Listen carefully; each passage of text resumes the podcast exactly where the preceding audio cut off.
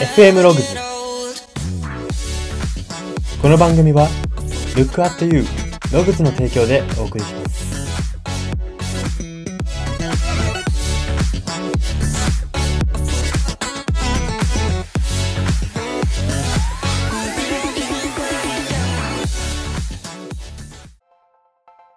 どうも。このラジオをしていると、枯れない喉が欲しいと切実に感じる人材エージェント Y です。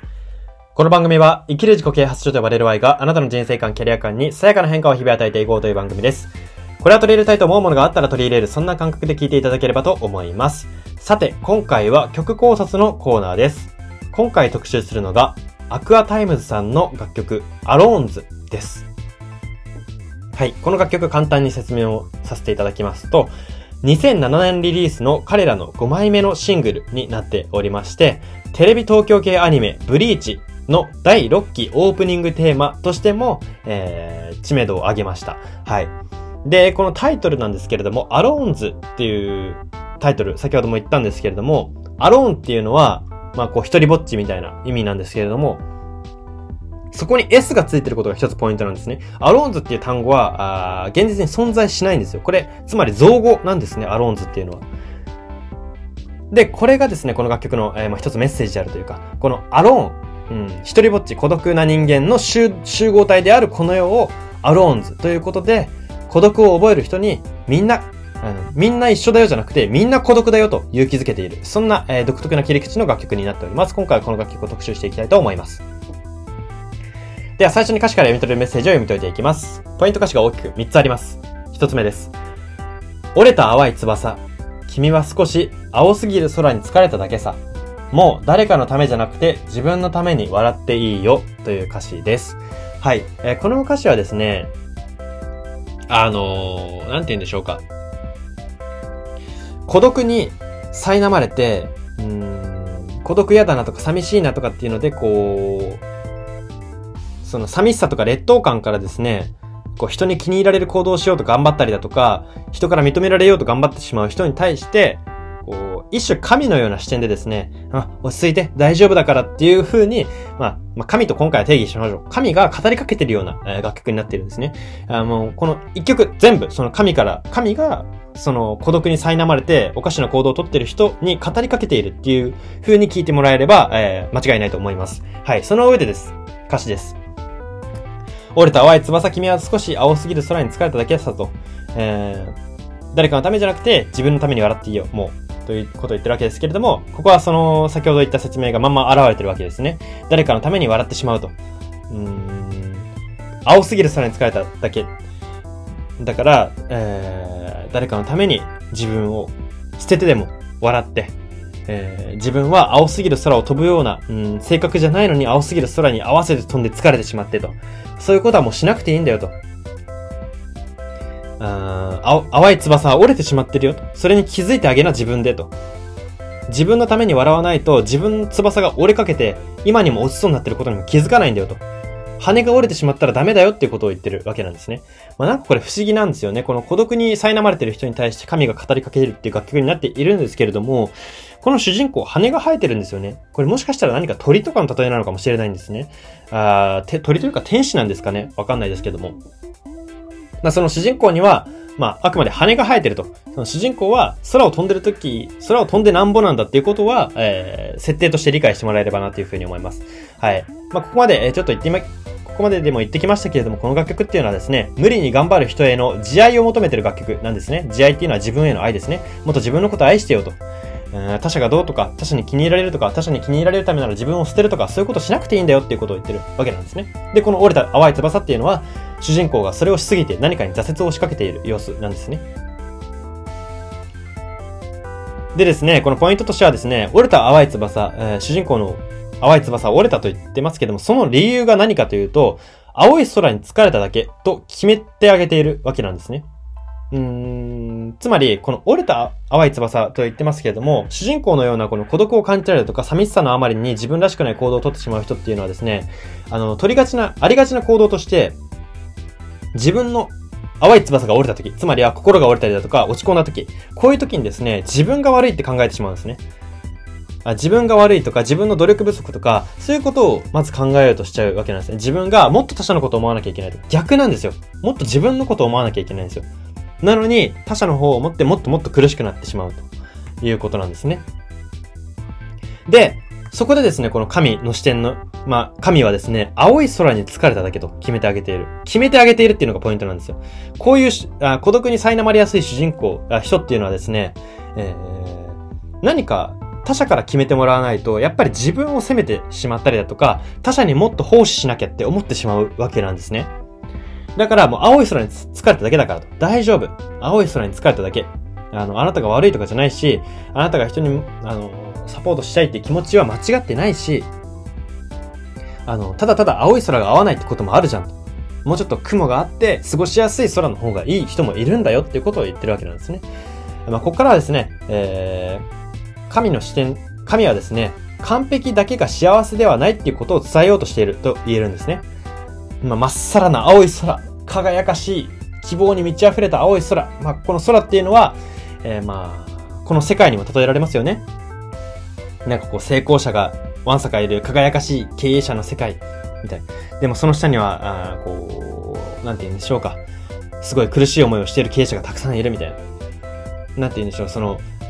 そこの、じゃ例えば自分が、リスナーの皆さんが経営者を目指しているとして、その青い世界になかなか行けない、澄み渡った、青すぎる空に行きたいって思っていてもですね、そこどうしてもその経営者に向き不向きがあったりだとかするわけじゃないですか。そういう時にですね、あ自分が経営者としての努力が足りないんじゃ、じゃなくてですね、わかんないですけども、えー、自分もしかしたら歌手の方が向いてるのかなって思うことも大事だっていうことなんですね。その、この自分が最初に思い描いた経営者って最高だな。なりたいな。あの青い空に行きたいな。あの雲一つなく青すぎる空に行きたいなっていうその希望だけが正しいわけじゃないんだよと。まずそこを疑ったっていいんだよってことを言ってるわけなんですね。ここを疑わずに自分のことを責め続けると苦しくなってしまうわけなんですよ。よくこう芸能人の方で、よくっていうのもなんかちょっと不謹慎ですけども、芸能人の方とか、まあ、こういわゆる成功者と言われる方が自殺しましたなんていうニュースもありますけれども、こういう方っていうのはですね、おそらくこの状況なわけなんですね。青すぎる空に向かって頑張っていて、で、実際に、旗から見たら、青すぎる空にたどり着けたね。羨ましいな、いいな、成功者って言われるんですけども、自分は青すぎる。自分が思い描いてたほどの青い空に、青すぎる空にたどり着けている。という自覚はなくてですね、じゃあどうしたらいいんだこれと、こう迷い尽くしてしまうんです。で、もうみんなに青すぎる空行けていいねって言われてるから違うとこにも行けないわけじゃないですか。例えば俳優としてめちゃくちゃ成功していましたと考え、そういうパターンの人がいるとしたらですね、例えば、本当は今から IT 企業に入って一から IT 学びたいと思っててもですね、なかなかそっちに行く勇気出ないんですよ。だって、周りから意味わかんないとか、こう思われるわけじゃないですか。で、そういうことを気にしやすい方なんですよ。こういう孤独を感じる人っていうのは、自分俳優としてやってきたのにわざわざそれを金繰り捨てて IT 行くなんて言って、言われるんだろうな、みたいな。自分は気にしないけど言われるんだろうな。社会は求めてないんだろうな。みたいなことを考えてしまうわけなんですね。で、そういうことを考えなくていいんだよっていう優しいメッセージであるというふうに言えます。はい。では、ポイントの歌詞二つ目です。劣等感との和解は簡単には叶わないさ。自意識のてっぺんに居座る鏡が映す花びらという歌詞です。これはですね、どういうことかというと、ちょっとややこしい歌詞にはなっているんですけれども、劣等感、自分との劣等感との和解は簡単には叶わないさと。これは、えー、主人公ですね。主人公というか、神が見、見下ろしている、えー、孤独とか寂しさに苛まれて、えー、よからぬ判断をしている主人公の脳内ですね。自分の劣等感との和解は簡単には叶わないさ。自意識のてっぺんにはあ鏡が居座っていて、その鏡は花びらを映しているんだからということを言ってるわけなんですね。これどういうことかというとですね、自意識のてっぺんの鏡が映しているっていうことはですね、わかりやすく言うと、自分、リスナーの皆さんもイメージしてほしいんですけども、自分の頭の上に鏡があると考えてください。これが花びらを映してるって言ってるんですよ。つまりどういうことかっていうと、自分には花がないっていうことなんですね。人の花を見つけては、こうやって、あ、いいな、いいな、あそこには花がある、自分にはないってこう確認しちゃってるわけなんですよ。自分の自意識のてっぺんに座る鏡が。ですけども、ここポイントなのがですね、詳細に言うとそれは当人がそう思ってるだけっていうことを、えー、が一つメッセージなんですね、この楽曲の。あの、こうやって鏡が花びらを映してるから自分には花がないなって言って、言っていますけれども、それは自分がそう思ってるだけ、えー、勝手に花を映してるだけなんですよ。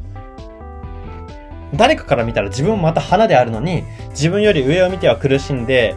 あまあ先ほどの例えの言葉で言うところの青すぎる空を見ては疲れて、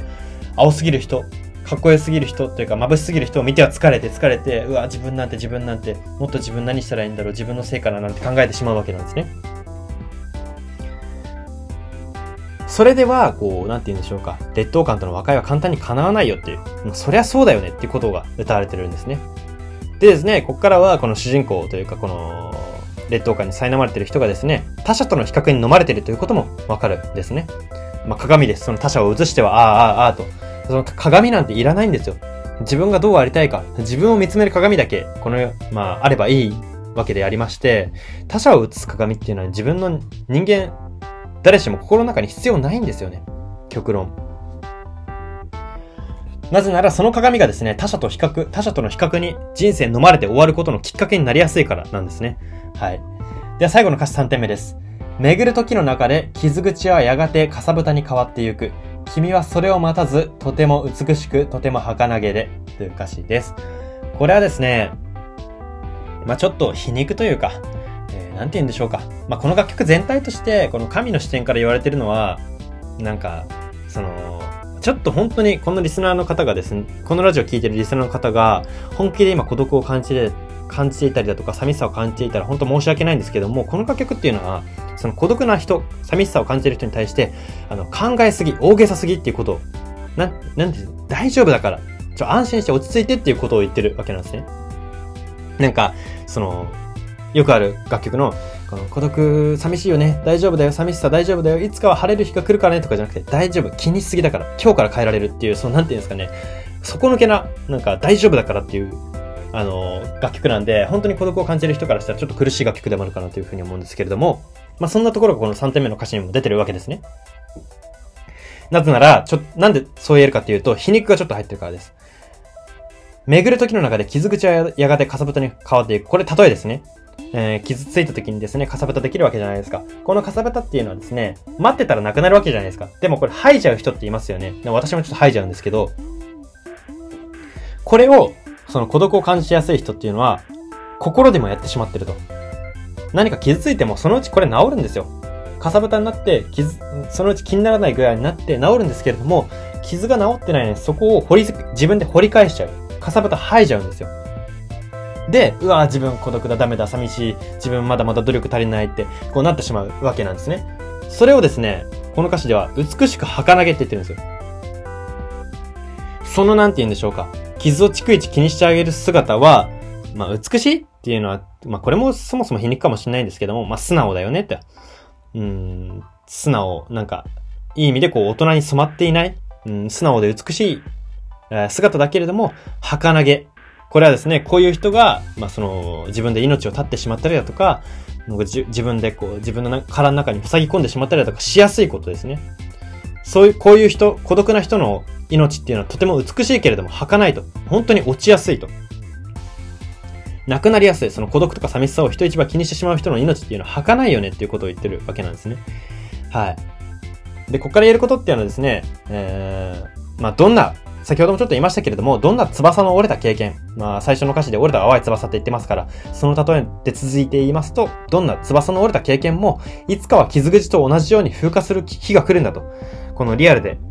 擦り傷とかありますよね。そういう傷と全く同じだと、心、心が折れたとか翼の折れたっていう経験は同じなんだ、それと。いつか風化する日が来るし、いつかそんなものもあったねっていう日が来るんですよ、待ってれば。ですけれども、待たない。その上で、かさぶたになるまでに、待てずに、かさぶたになってそれが落ちていくまで待てずに落ち込んでしまう人のこと。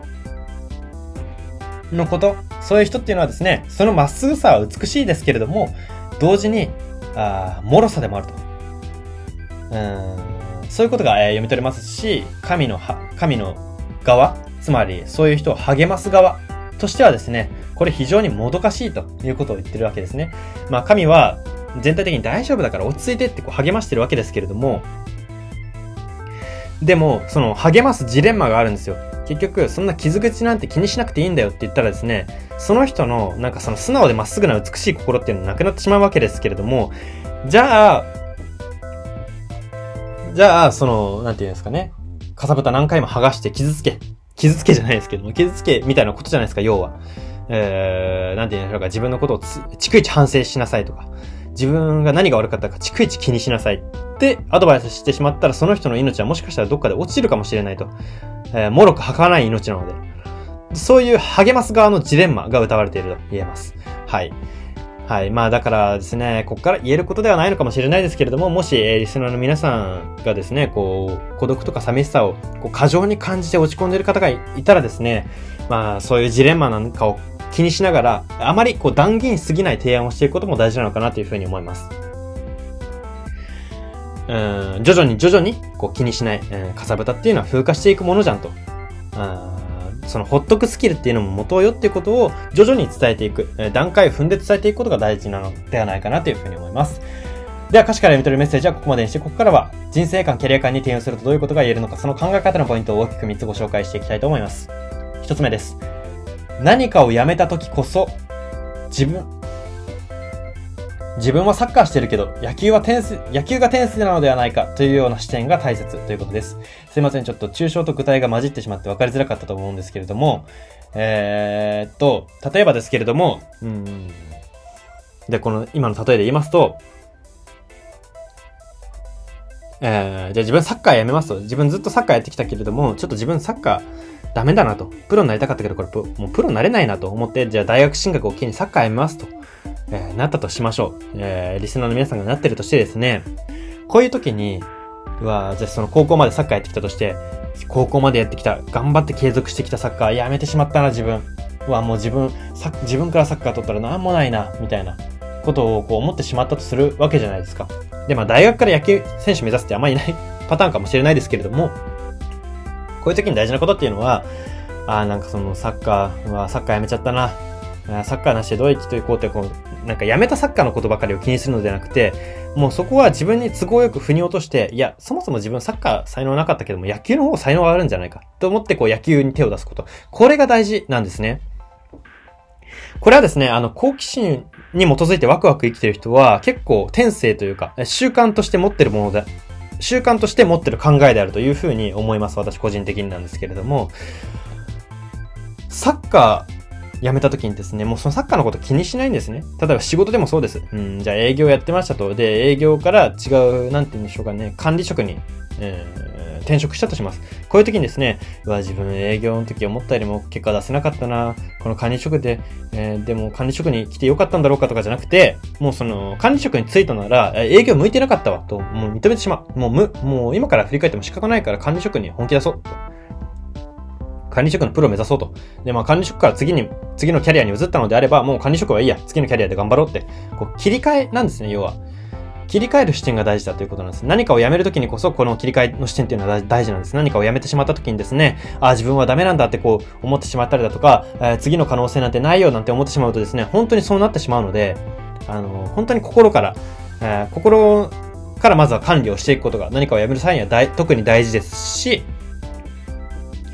あの、気を楽にするために大事であるというふうに言えます。はい。では、ポイント二つ目です。他者比較の末路は必ずいつまでも満たされない感だということです。はい。えー、人間ですね、自分には勝てることがあってもですね、他者、他者に勝てることって究極ないんですよ。他者、なぜ、なぜなら他者って何人もいるわけですし、勝負の切り口もいくつもあるわけですし、うん例えばですけれども、じゃあその営業だと考えましょう。えー、じゃあ営業の売上成績であの人に勝つ、うん、あの人というか営業成績でこの会社で1位になると言って、1位になったとするじゃないですか。だとしてもですね、うん、お客さん満足度ではあの人が1位とか、うーん、単価の高さはあの人が1位とか、まあ、結局切り口切り出したら切りがないわけじゃないですか。で他者比較っていうのは結局これ、あの他のことでも同じなんですよ。誰が稼いでるとか、誰がいい家を持ってるかとか、うん誰がワクワクして生きてるかなんていうのはですね、あの、基準を乱したらですね、いろんな基準から見ていけばですね、必ず1位になることなんてないんですよ。他者比較の末路っていうのは必ずどんな素晴らしい人でも、どんな、なんていうんでしょうかね、あどんなこう功績を収めた人でもそうでない人でも同じで、いつまでも満たされないかなんですね。それはなぜかというと自分には勝てるけれども他者には勝てないからです、究極。なので、ここからやることっていうのは他者比較から早く離脱することっていうのが人生幸せに生きるコツですし、えー、この他者比較から本気で離脱した年齢が若ければ若いほど人生のえー、なんていうんですかね。自分らしく生きた人生の年数とイコールになるのではないかなというふうに思います。はい。では最後3点目です。じっくり待つというのは、現世を生き抜く重要なスキルということです。えっとですね、まあこれはですね、本当にその孤独を感じやすかったりだとか、寂しさを感じやすい、うん、何かに対して、えー、感じやすい人っていうのはちょっと難しい、そういう人にとっては難しいテーマかもしれないんですけれども、そのまっすぐさというか素直さっていうのが全て許されてしまうと、この世界って無秩序になって崩壊してしまうんですよ。全員が、あなんて言うんでしょう。自分が、望む青すぎる空に行きたいと。例えばですけれども、じゃあ先ほど経営者の例えをしたので、経営者の例えでいくと、全員が経営者という青い空に行きたいって言ったらですね、やはりそこには競争が生まれるわけですから、優劣とか、まあ、勝ち負けみたいなのがやんわり出てくるわけじゃないですか。差が出てくるわけですよね。で、ここでですね、えー、その一つの道にまっすぐっていうのもかっこいいんですけれども、その優劣がついた時にさっと手を引くっていうのも一つ大事なことなんですね。その手を引くっていう決断、勇気、これを持てることも大事ですし、このじっくり待つっていうのは、そういうと、今の話で言うところの、あの自分の成功とか自分にとっての青い空を見定めるのをじっくり待つということなんですね。今の若い人っていうのは特にですけれども、こう YouTuber とか TikToker とかでこう簡単に成功できる時代になってしまった、えー、こうインスタントに成功できる時代になってしまった流れもあってですね、下積みとかを結構嫌がる人が多いと思うんですね。体感的に。ですけれども、えー、なんて言うんでしょう。その下積み下積みがですね、大事なこともあるというか、えー、なんて言うんでしょう、どの世界も結局は下積み覚悟でやってる人しか成功してないわけなんですね。その、下積みなしで成功してるように見える人も、下積み覚悟でややり始めた結果たまたま当たったとか、そういうことだったりするわけなんですね。なのでですね、その、まっすぐで早く成功したいっていう人だけが許されるとですね、世界っていうのは無秩序、無秩序になりますし、というかそういうことがうまくいかないようにできてるわけなんですね。競争というものがあるので。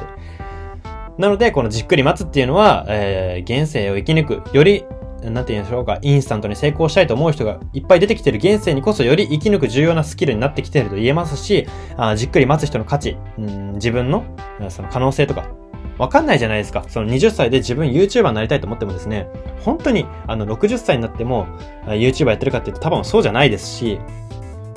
あの60歳になってその YouTuber に、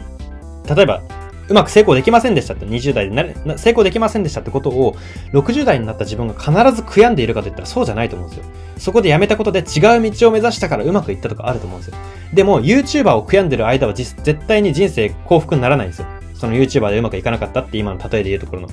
そこを悔やんでる間っていうのは絶対幸福になることはないので、うん、自分の、えー、自分にとっての青い空とはどこなのか、自分が気持ちよく羽ば羽ばたける空、世界とはどこなのかっていうことを見定めるのをじっくり待つ。20代で決めようとしない、10代で決めようとしない、早いうちから自分を定義しようとしないことっていうのはですね、えー、現代の人により求められていることなのではないかなというふうに思います。はい、そんな感じで今回は以上になります。今回は曲考察のコーナーで、 Aqua Timez さんの ALONES という楽曲を特集しました。